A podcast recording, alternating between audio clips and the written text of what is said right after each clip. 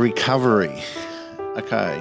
Um, now, everything I've spoken to about certain situations is not about like, yeah, I think I, I, I've just got to blame myself because I think I'm triggering myself and probably to other people that are listening that have served and done their country proud and you know every day stare at the flag which i do.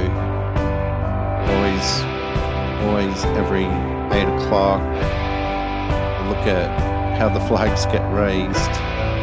And every morning i still got to find that beautiful piece where you look at the flag and, and you go, oh yeah, someone's, you know, representing Australia.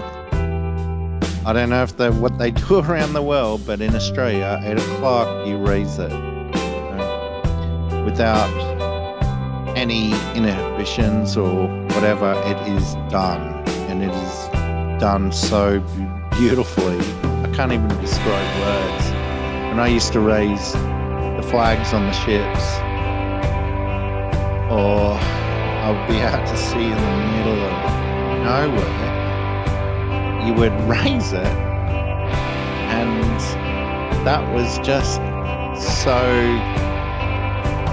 powerful. It was so amazing. Like, I, I keep using amazing because what I mean by that is the military is so extremely controlled, beautiful,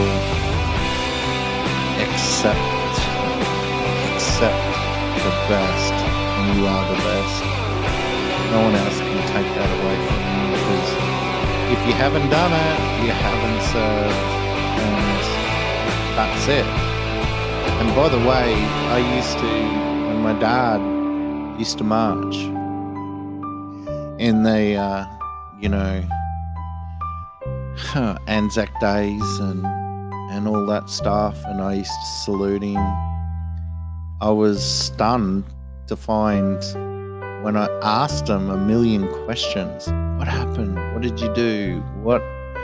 And and then I sort of like never got it.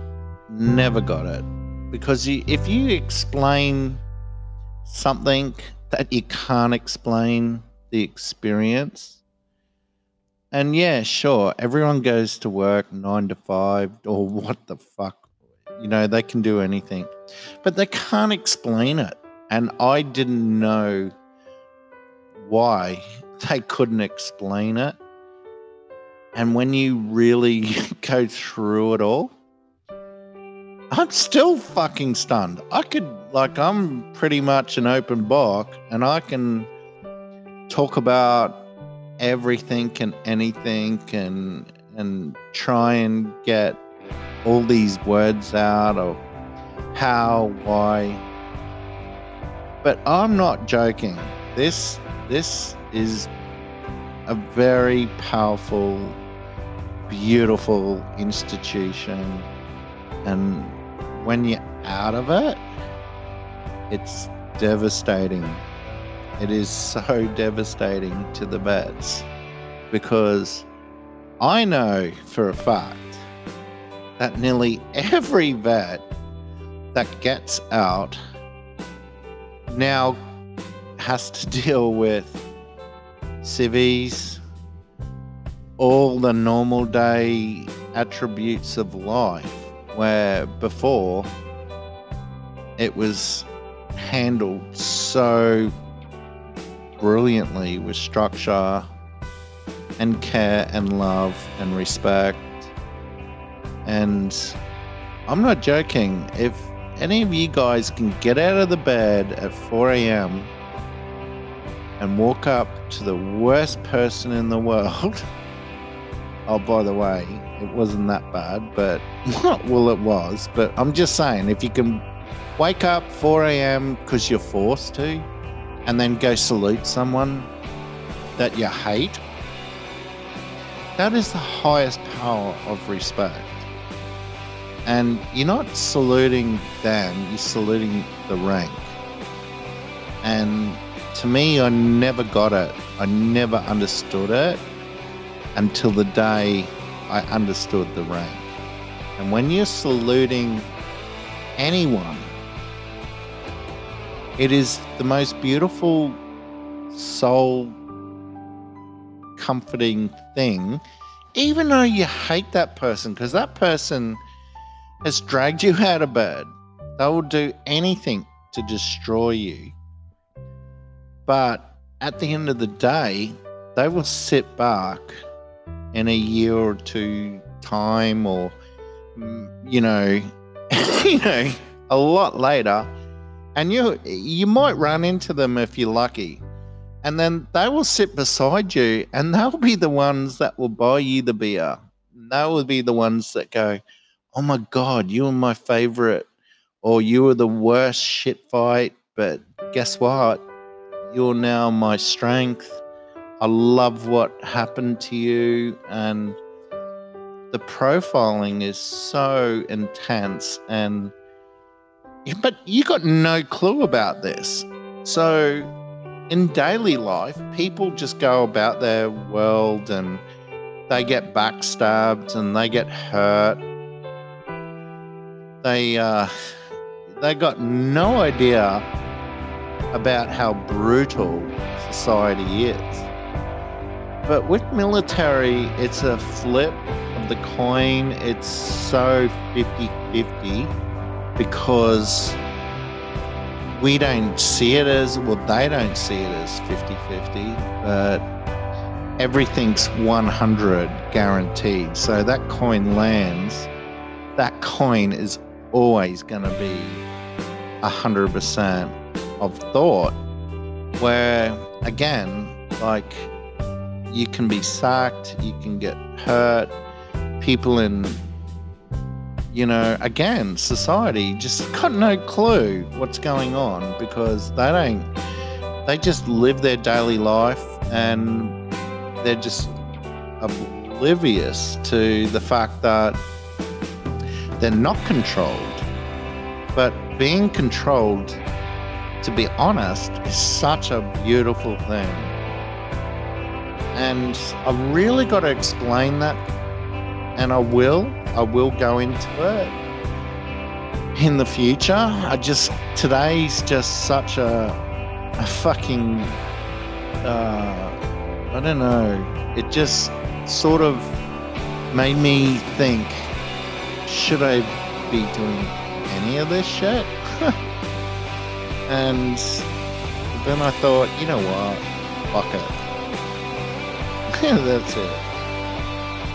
So when you're when you got someone over you who is very powerful, very respectful, uh, you look up to them, and most of their jobs at the very early stages are to destroy you. So you imagine going into a business or your first job and then they just destroy you and they upturn your life so bad that you don't know if fucking shit is clay or clay is shit. You got no idea. You don't even know what fucking time of the day it is because there's no clocks, there's no mobile phones, there's zero. They take all that away, and you have to iron your shirts, your bad, you're graded on all that. And everyone's like, holy fuck, this is just mind blowing. But to me, it was just like, oh yeah, that's what my dad went through. Well, I got to suck this shit up and I'm I'm not I keep referring to dad a lot because at present him and I are not talking, which is fine because you can't have two post traumatic guys in a room. It doesn't work. Well, it will fail in the age gaps because their thinking is older mentality to younger and how we protected Australia or what we did. But my thoughts to him uh, I still respect him. I'll always give him all my love just because, not because of my dad, but because of what he did and how he did it. And you got you got that's respect. And I think every veteran that goes through doesn't get the the full full terminology of civilians because once you cross over, you're no longer a civilian. And civilians don't understand what the fuck a military person's about. And it's a yin and a yang. I get it. I get fucking why people go, oh, well, you know, you served the military, thank you for your service. And then they're thinking, well, fuck, I need you now. I just, I need you. And then it's vice versa. And then the clash of, all right, you served your country, you did well, you're the best. And then they're thinking, what the fuck? I'm better than you. You're shit because you got no job.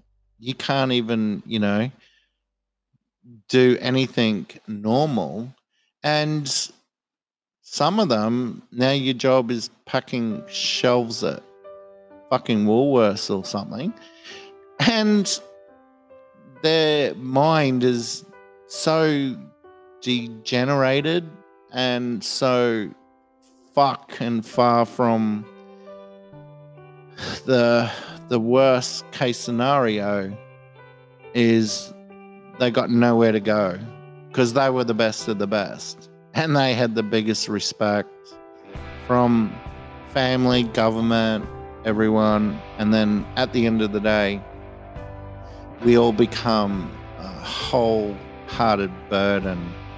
Yes, the Department of Veteran Affairs pays our wages if you're lucky to get through to Gold Card, TPI every vet now will get a white card, which is amazing because they'll still get all dental and shit, but just got to watch programs like SBS or you know certain things where they follow veterans and they're fucking homeless and I go what the fuck? How did this guy fully trained fully you know loved by his brothers get abandoned to end up in a fucking tent where it's cold. But what I what I realized is absolutely fucking nothing because those brothers that he served with are still probably in they're still probably making shitloads of money, got wives, kids, and they abandon you. And they fucking do. And most of my guys that I was serving with were fucking amazing people. But the moment you get injured or something happens, they don't give a flying fuck.